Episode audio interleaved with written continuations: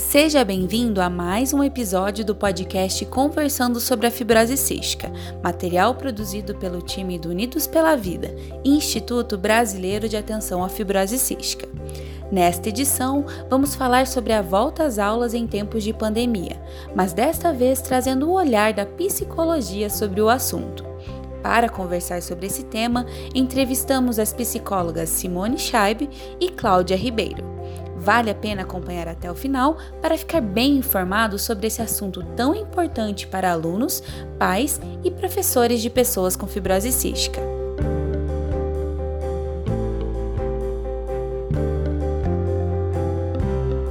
A pandemia causada pela Covid-19 trouxe mudanças importantes na rotina de todos nós, e uma das principais alterações aconteceu no dia a dia escolar de alunos e profissionais da educação. Durante todo o ano de 2020, professores tiveram que mudar totalmente a forma de levar conhecimento aos alunos, optando por aulas online e envio de atividades digitais para serem realizadas pelos estudantes com o auxílio dos pais e familiares. Tudo isso aconteceu para proteger a saúde de todos. Mas quais os impactos que o isolamento social por longos períodos de tempo pode causar para a saúde mental dessas crianças e adolescentes? Quem responde essa pergunta para a gente é a psicóloga do Hospital Infantil Joana de Guzmão, Simone Scheib. Bom, nós estamos em uma, em uma situação de isolamento social desde o início de 2020 e isso implicou uma série de mudanças na nossa vida. Talvez uma das mudanças mais difíceis seja a restrição do contato físico, dos beijos e abraços, que hoje, na verdade, se tornaram um motivo de temor. Mudou, então, totalmente a rotina, né? Com as aulas presenciais suspensas, assim como restrição de festas de aniversário, almoço com a família ampliada e várias outras coisas. É, se sabe né, que a maioria das pessoas em situações de isolamento social experimentará algum tipo de estresse psicológico, tais como sentimentos de ansiedade, de medo, de desesperança, dificuldade em dormir, fadiga, irritabilidade Pode-se dizer que esses sentimentos, eles são reações esperadas nesse contexto de pandemia, ou seja, são tipo reações normais frente a uma situação anormal. Mas é aí que se torna extremamente necessário desenvolver estratégias de enfrentamento de autocuidado, pois se estima que a prevalência de transtornos mentais, como depressão, ansiedade, dupliquem em uma crise humanitária como essa que a gente está vivendo. Alguns pesquisadores eles afirmam que as implicações na saúde mental chegam a apresentar maiores prevalências que a própria epidemia e podem durar por longos períodos também. Ou seja, o número de pessoas psicologicamente afetadas em situações de pandemia costuma ser maior que o de pessoas acometidas pela infecção. Durante o isolamento social, é possível que haja também um aumento no consumo de álcool e outras drogas no ambiente familiar, e isso pode levar a probabilidade, né, de elevar né, essa probabilidade de ocorrer violências domésticas, né, violências físicas e de outras ordens é, entre os familiares. Além disso, os efeitos da pandemia no aspecto econômico é um fator que também potencializa sensações de medo e de ansiedade. Tem uma pesquisa interessante que saiu agora de novembro de 2020 da Unicef, que teve como objetivo levantar os impactos primários e secundários das medidas de prevenção contra a Covid-19 na vida das crianças, adolescentes e das famílias. E, e, eles chegaram a constatar, né, em relação aos sintomas relacionados à saúde mental apresentados durante a pandemia, que 66% dos entrevistados mencionaram algum sintoma. E os mais citados foram alterações no sono, como insônia ou excesso de sono, alterações no apetite, como fome descontrolada ou falta de apetite, mudanças repentinas de humor e irritabilidade, preocupações exageradas com o futuro.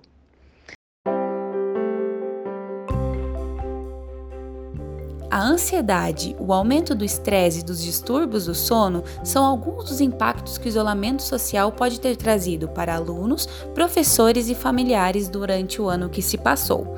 De acordo com a psicóloga Simone, existem algumas estratégias que podemos seguir para reduzir essas consequências em nosso dia a dia.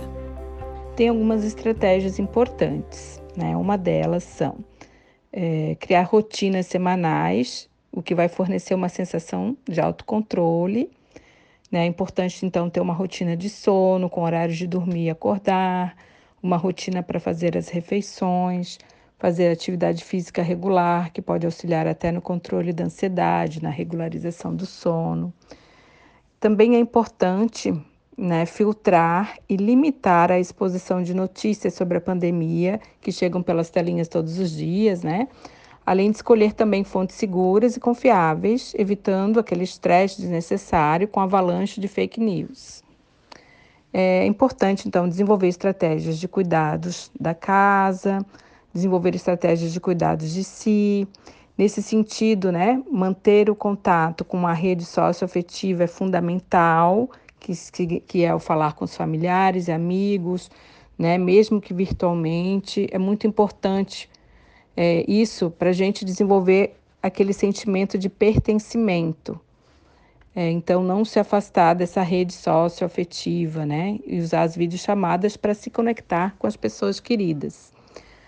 Se estiver mais angustiado, triste, ansioso, é importante buscar conversar com pessoas que geralmente têm uma postura mais otimista frente às dificuldades.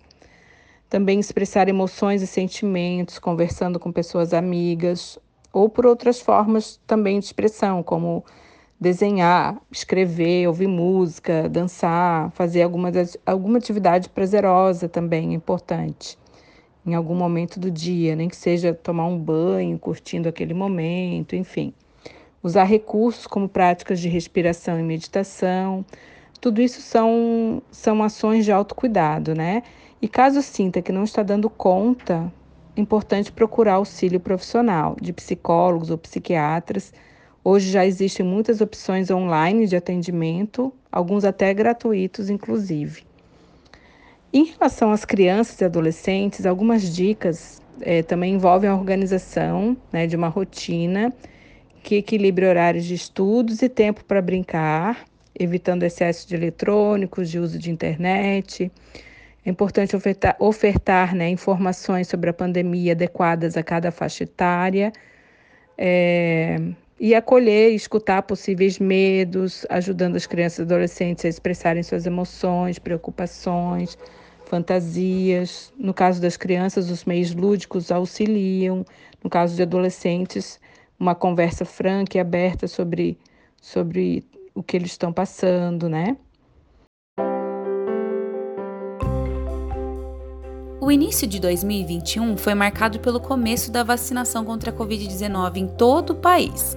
Com essa notícia, a movimentação das escolas para o retorno das aulas presenciais também teve início, o que trouxe muita preocupação entre pessoas com fibrose cística, pais, mães e familiares de fibra.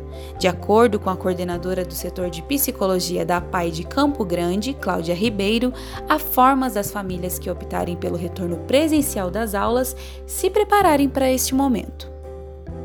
Depois de quase um ano de afastamento da escola e de isolamento social, os pais precisam olhar para esses jovens com muito carinho, muita compreensão e calma, imaginando que se está difícil para nós adultos, para eles, com certeza também, e talvez até mais, porque a escola é o evento mais importante na vida da criança e do jovem, porque lá estão os amigos e é lá que eles constroem sua autonomia, sua identidade.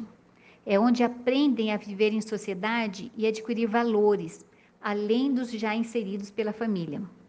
O papel da escola vai além do ensino e aprendizagem dos conteúdos escolares, como literatura, matemática e outras matérias. Então, os pais, sabendo da importância da escola, eles precisam acolher os medos e anseios e incentivar esse retorno, claro, seguindo as medidas de segurança. Realmente, o retorno às aulas presenciais não é uma decisão fácil. Será uma decisão muito pessoal de cada família, balanceada com a decisão médica em alguns casos. Acredito que a informação traz segurança. Logo, é importante que os pais conheçam o protocolo de segurança para saber se a escola estará cumprindo com as medidas exigidas. Além disso, eles precisam criar uma conexão com a escola, estar junto mesmo, indo, telefonando ou mandando mensagens para trocar informações. tirar dúvidas e colaborar no que for possível, e ter a ciência de que a escola não é a única responsável. É também função dos pais ensinar aos filhos a responsabilidade com o protocolo de segurança. A principal chave do sucesso é a comunicação, e esta deve ser contínua com a escola e com as crianças e jovens.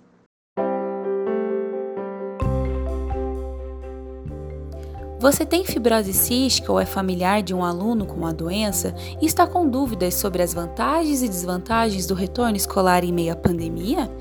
Para lhe ajudar, a psicóloga Cláudia Ribeiro também compartilhou conosco os aspectos positivos e negativos que essa volta pode trazer do ponto de vista psicológico. Os benefícios são muitos. Os pais de crianças menores estão tendo dificuldade para auxiliar os filhos nas atividades escolares em casa. Também, alguns pais não têm com quem deixar os filhos e precisam voltar ao trabalho. É, para algumas crianças, a merenda escolar ainda é um grande benefício. Outra coisa, a rotina escolar é muito importante para o desenvolvimento cognitivo e emocional. E muitos alunos relatam que eles têm mais facilidade para assimilar os conteúdos com as aulas presenciais. E o principal benefício, a meu ver, é a criança e o jovem voltar a ter contato com seus pares. Isso melhora a autoestima, que influencia na imunidade. Eu conversei com alguns pais de criança com fibrose cística e eles me disseram que após o retorno às aulas presenciais, o filho ficou tão mais feliz que, que passou a comer, a dormir melhor e a reclamar menos dos medicamentos e inalações, que até melhorou a adesão ao tratamento. Mas pode haver casos isolados de crianças e jovens que não comemorem tanto a volta à escola, que pode ser por medo ou ansiedade. E para esses é importante ir aos poucos, respeitar, dar um tempo. A gente pode ir estendendo as aulas remotas, ir intercalando né, aos poucos. Mantém um pouquinho na aula remota e vai, vai indo uma, depois duas vezes por semana, presencialmente, até eles sentirem mais confiança, para que, em contraponto, não tenham prejuízo da evasão escolar. Grande parte das escolas que optaram pelo retorno das aulas estão dando a opção de modelo híbrido para a escolha dos alunos adolescentes e familiares das crianças menores. O ensino híbrido é visto como uma das grandes tendências da educação nos últimos anos e consiste na mistura entre aulas online e presenciais.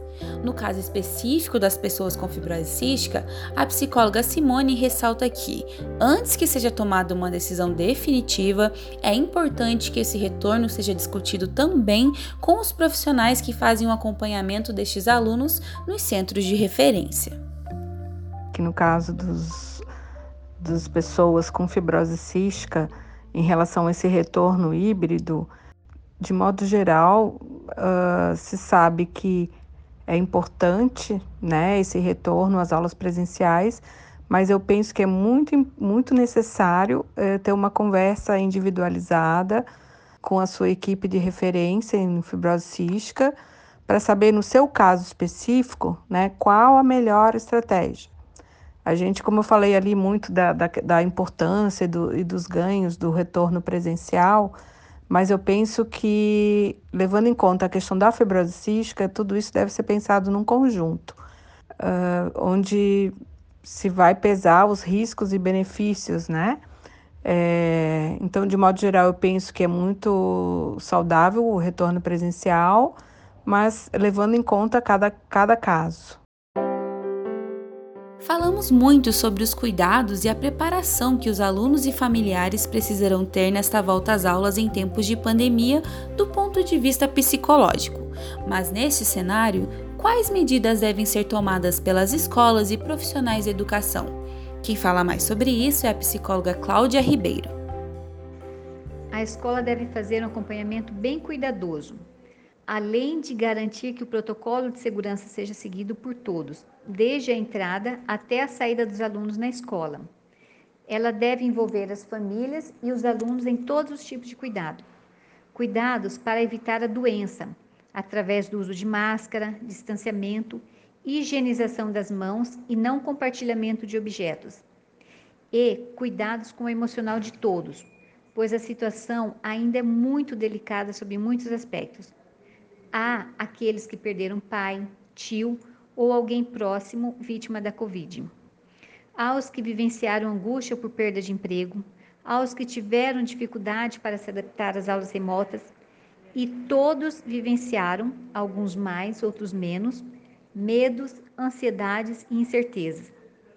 Sentimentos que ainda carregam, e a escola precisará oferecer um suporte, uma escuta ativa a essas demandas, criando ações como dinâmicas de grupo, rodas de conversa e rodas reflexivas que acolham esses sentimentos, pois compartilhar essas experiências traz mais segurança, autoconfiança e resiliência para se adaptarem ao novo cenário. Termina agora mais um episódio do podcast Conversando sobre a Fibrose Cística. Nesta edição, falamos sobre os aspectos psicológicos envolvidos neste retorno das aulas presenciais em tempos de pandemia. Você pode saber mais sobre esse tema acessando o site do Unidos pela Vida em www.unidospelavida.org.br. Em caso de dúvidas, lembre-se sempre de entrar em contato com os profissionais da saúde que te acompanham ou que acompanham seu familiar com fibrose cística. Caso tenha sugestões de temáticas que gostaria de ver aqui em nosso canal, entre em contato conosco pelo contato unidospelavida.org.br ou pelo WhatsApp DDD 41 996369493.